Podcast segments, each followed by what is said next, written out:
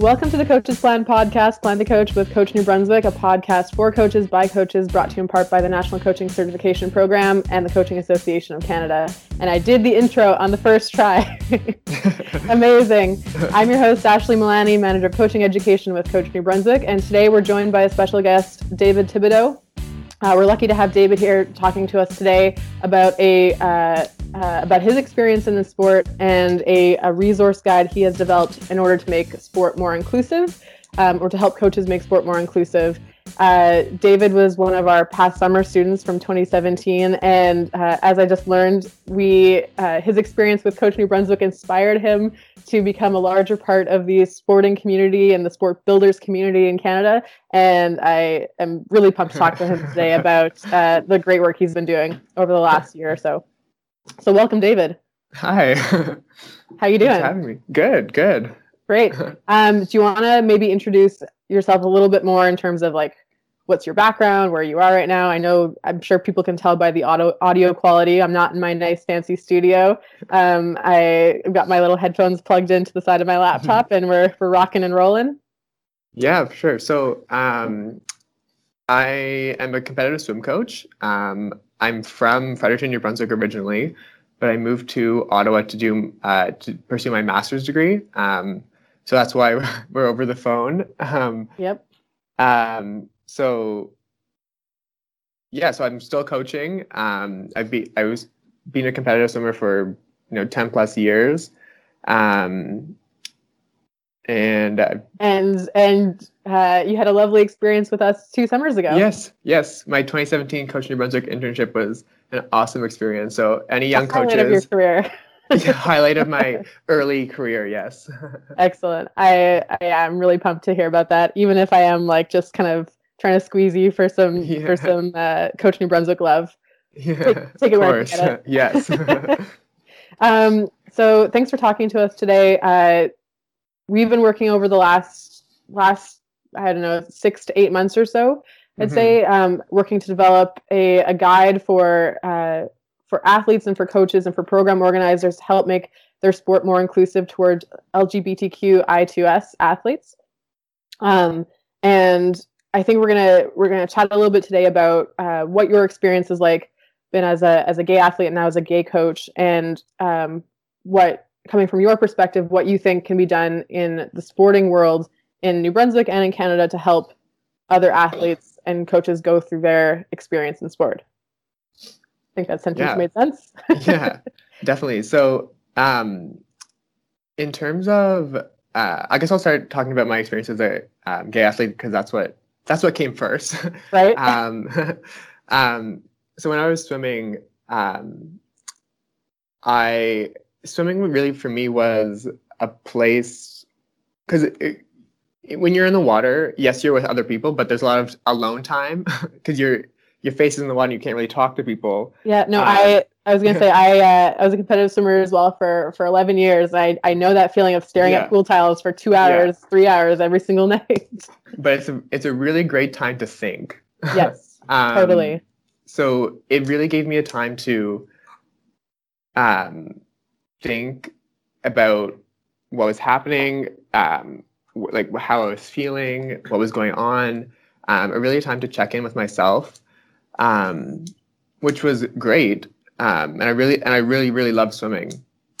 Um, but outside of the pool and like in the change room or on the deck, um, especially in the change rooms, um, I would say there's still a huge locker room talk culture, right? Especially in the male's change room. Yes. Um, so it's not necessarily that my co like my my swim my my teammates were doing it on purpose, but that is just something that, that everybody kind of did. They just talked about, you know, girls. Mm-hmm. So I didn't really feel like I fit in. So I wasn't I didn't come out when I was swimming at first. Um, I didn't actually come out until um, university. So, mm-hmm. sort of how it happened was. And were you still uh, swimming into university, or had you started coaching? Yeah. By then? So I, I, I started swimming and coaching. Um, okay. I was just I was coaching like the very little kids when I when I first started. Right. Um, so when I started when I, when I went into university, I was still in the closet. Um, wasn't really talking about it, um, and it wasn't really until third year when I really decided that I couldn't be a swimmer and be gay. So I actually quit in my third year of university because I I didn't think that I could be both of those things. It did like in so this was 2015 and these, these, like this conversation of gay athletes and LGBTQIA2S people in sports wasn't really being had yet. Like so, You Can Play an organization was founded in 2012. Um, the one team uh, Canadian Olympic Committee initiative was founded in 2014. So these were all really new conversations that were being had, and I didn't really have any uh, like examples or role models that could that I could really look up to and see. Oh yes, this is you know that that person's like me right right um so unfortunately i did feel like i i had to quit um but then after about a year i did about a year year and a half i did realize that i wasn't alone and i was not the only gay athlete so when i moved to ottawa i was able to start swimming again because i still had some eligibility left for with U Sport Mm-hmm. Um, so I was able to, you know, come back to swimming because I really like I do really love it, and I kept coaching the whole time. Um, but I don't think that I don't think people should, you know, quit sports because they don't feel like they belong because they don't feel like they shouldn't be there.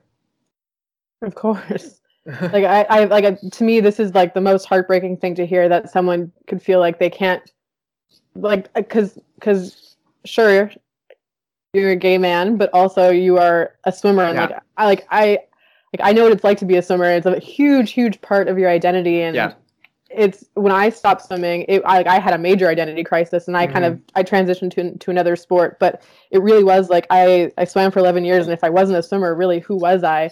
And yeah. so that's it's it's heartbreaking for me to hear that you would have these kind of two identities in your head thinking oh they like yeah. i can't be both i have to pick that uh, would be a, an incredibly disassociating experience. I'm yeah, yeah. really sorry you experienced that, but at the same time, um, awesome that that these conversations were starting to be had and that you felt like you could get back into it.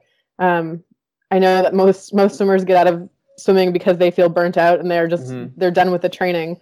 Um, which in some ways I feel like is the way to exit yeah. that sport. There shouldn't be yeah. any other reason for you to leave no. the sport other than just my body is just too tired yeah. to do this. I need to go figure out something else in my life. But yeah, not not for that reason. No. Um, so that was sort of my experience as an athlete. Um, so, mm-hmm. but hopefully, you know, as as we keep moving, like it's 2019 now, so this was a few years ago. So hopefully, you know, in the last four years, there's been enough discussion had that athletes don't necessarily feel that way. Mm-hmm. Um, but so sort of like rolling over into coaching now, um, there are there aren't that many out coaches. Like there's still not that many um, LGBTQI2S coaches. Mm-hmm. Um, so when I so yeah, so I started coaching in 2011, mm-hmm. um, and I first started out coaching with the um, pre-competitive, so like five, six, seven, eight, nine year olds. Um, but now the last couple years, I've been doing the 9, 10, 11, 12 year olds, which is a really great. Like, I mean, they're all a lot of fun, but I really like these a little bit older kids. They're so much mm-hmm. fun, um, so energetic. You push them a little bit harder, and yeah, yeah. yeah. Um, and it's a little more swimming rather than just like learn how to swim. Right. Right. right. Um, so yeah, so as an out coach, there um, my observations are that there aren't very many out coaches. So I think we have really done a lot of work um, promoting LGBTQ athletes, but then there isn't hasn't necessarily broken that barrier into keeping them on in sport and keep it like get to get them coaching, mm-hmm. right? Um, so one of the I don't want to say problems, but one of the um, uh, experiences that I've had as a LGBT as a gay coach um, is that you I don't know if I'm allowed to tell my kids if I have a boyfriend. Um, Right. So right, often uh, you know, you know, my kids are just start like finishing um, grade five, starting to go into grade six, so middle school, right when everybody's you know starting to you know get their first boyfriend, girlfriend on the playground. Um, so they're they're always asking me and other coaches, "Oh, do you have a girlfriend, or do you have a boyfriend?" To the to the girls.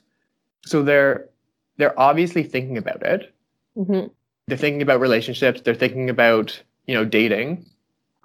But can I, as a coach, say, "Oh no, I don't have a girlfriend, but I have a boyfriend"? Um, the reason why I'm hesitant about doing that is because um, a while ago I saw a tweet that said um, it was just after the Macy's Day Thanksgiving parade in the in the states, Mhm. and there was a shot on some. Um, it was like a, there was a, some shot of two females kissing on one of the networks, and someone tweeted, um, "We tuned into you because it's supposed to be family friendly." Um, like not not this like this is not family friendly. Oh But- my god. what what about that is not fa- family friendly? Well, like what about me is not family friendly? If i have if i have one day when i have kids it's not like i'm going to be able to hide the fact that their parents are their their parents are gay. And like, nor should you. yeah. So i like I, i'm i'm really hesitant to tell my kid like my swim kids that i have a boy if i have a boyfriend because i don't know how their parents would react and i don't want Right. our team to to lose out on you know potentially really good swimmers because their parents are uncomfortable with having a gay coach Right. Yeah, it's a tough one. I um I mean, my first kind of thoughts on that would be like sometimes sometimes things have to get a little bit messy before they can get better. You know, like so I you can't really control how other people are going to react to these situations.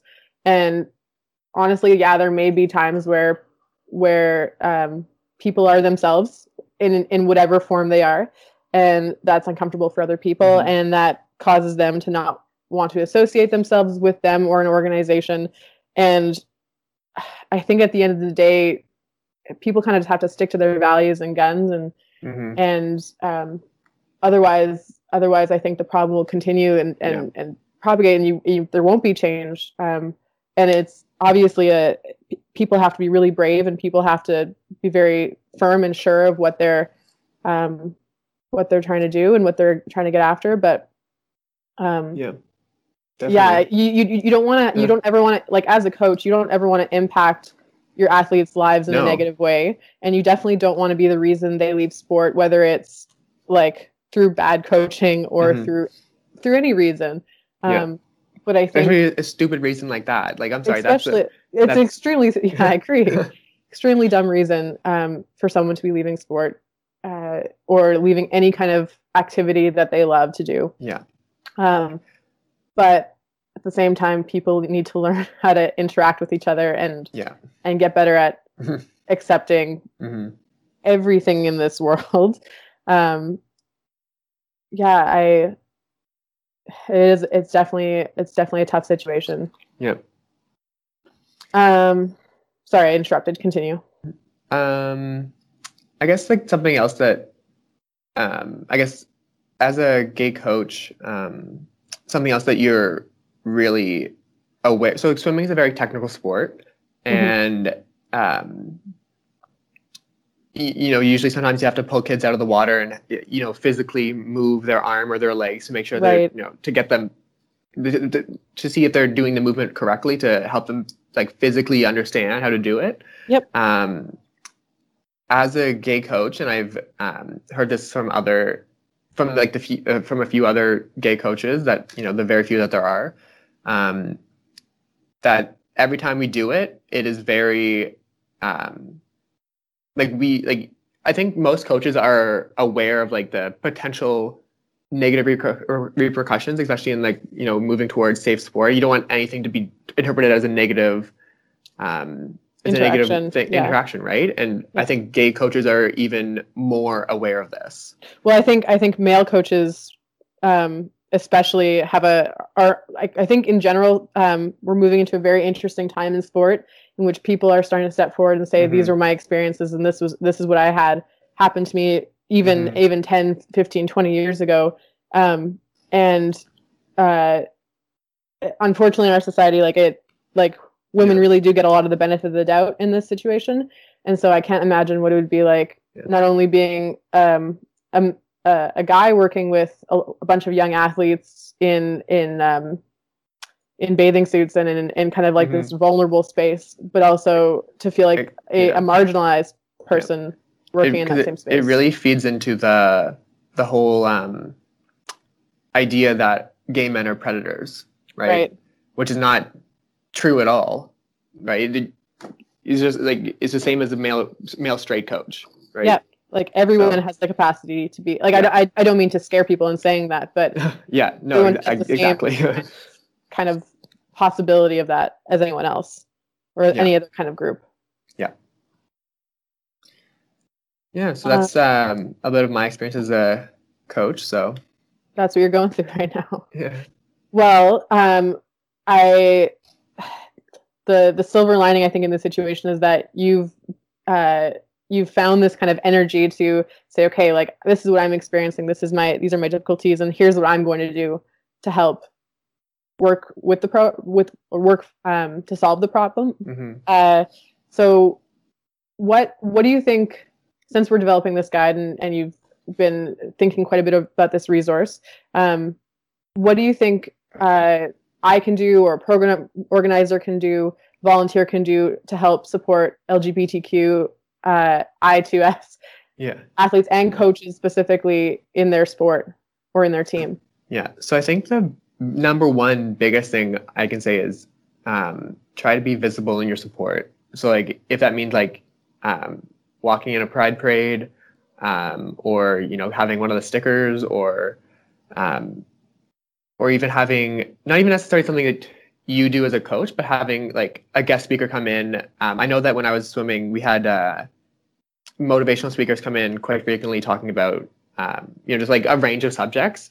Mhm. Um, so you could even have um, an LGBTQ speaker come in and talk about um, how their experience in sport and how to make how to make your team more inclusive. So, it, I get like really. So much. For, I guess what I'm trying to get at is like representation, right? Mhm. Like, um, just like you know, when you look at watch TV, um, you want to see people who like look like you, act like you, talk like you, things like that. It's like the same as in sport, right? You want to see like sure I can look up to Michael Phelps, he's a really great swimmer, but there, you know, Mark Tewksbury, um, he he's a super great swimmer and he's gay, right? But I didn't know about him when I was swimming.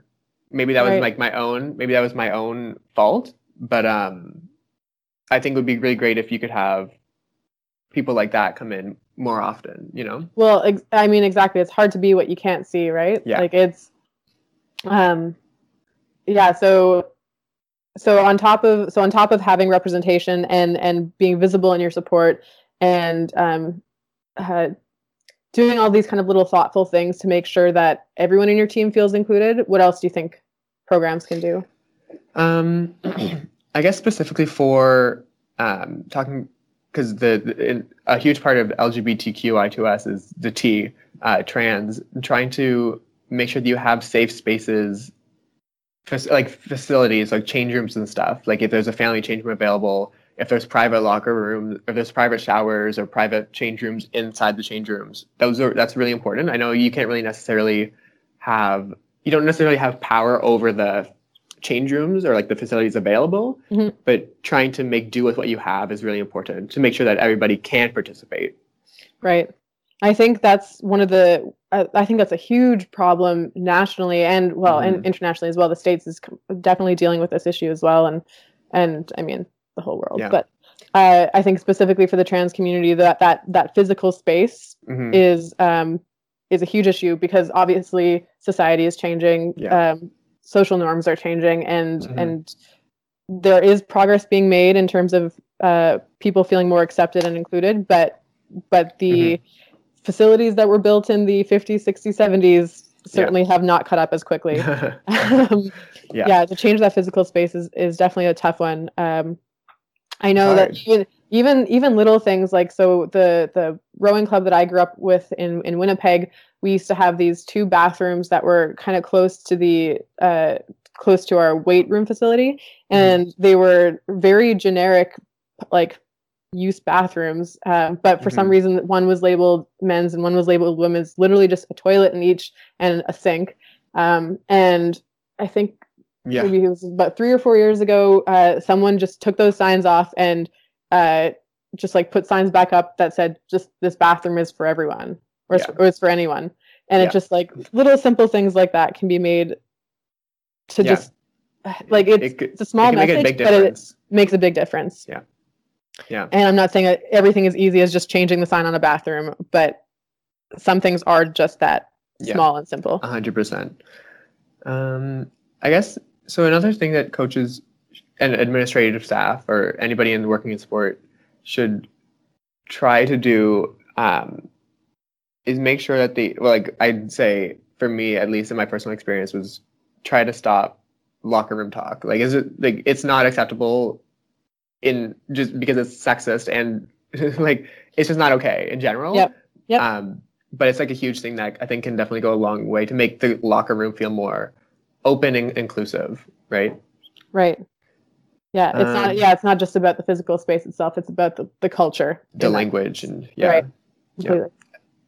Um, yeah, And so I'm curious to hear a little bit of your perspective on some of the dra- transgendered policies coming out um, from provincial organizations and national organizations. I know that some groups are really Mhm. making strides in in what they're doing to support their trans community. Mhm. Um, I know the Manitoba Rowing Association uh, a couple years ago um, put out a policy that stated basically you, if you're competing in a Manitoba sanctioned event, um, you will you get to compete under whichever uh, gender you identify with. So if Yeah. if you say you're a man and you're going to race with the men, if you say you're a woman, you're going to race with the women, no questions asked.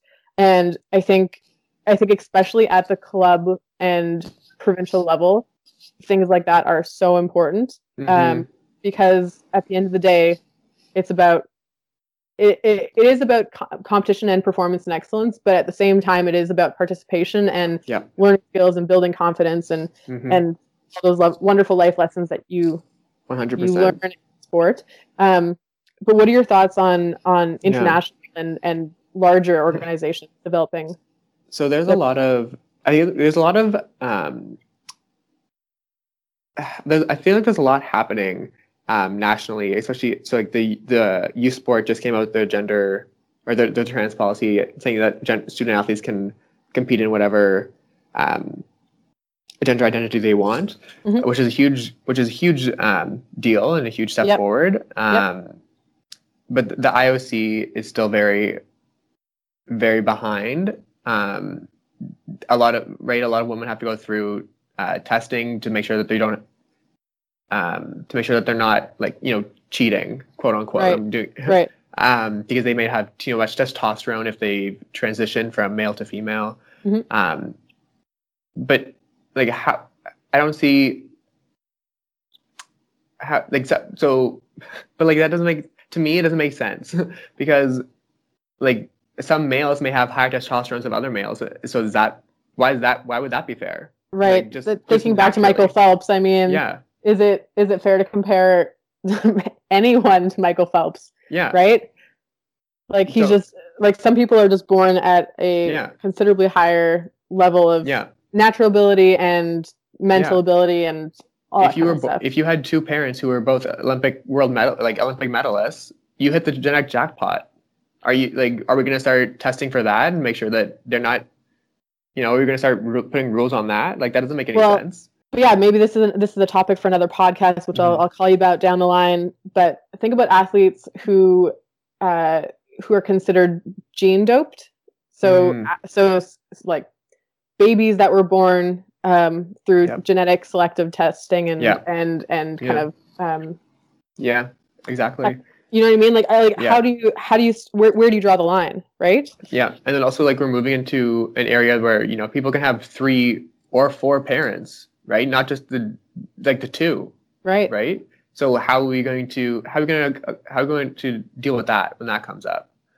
Um, yeah, I think so I, think, think in general the world of um, international competition and and high performance sport is going to look extremely different um, than it did maybe even 10 years yeah. ago yeah. especially if you consider what it what it means for a country now to host a large event um, yeah. less and less countries are putting in bids for the olympics and mm-hmm. uh, yeah less people want the cost associated and the and the yeah. responsibility with it but i think yeah i think we're going to be moving into a time of some very interesting high level competition. Yeah for sure. And it's like and all that being said someone doesn't wake up when they're 18 and say when they're at like you know first year of university and say you know what? I'm going to join my university team. I've never competed in a sport before but i'm going to start sports now. Right. Right?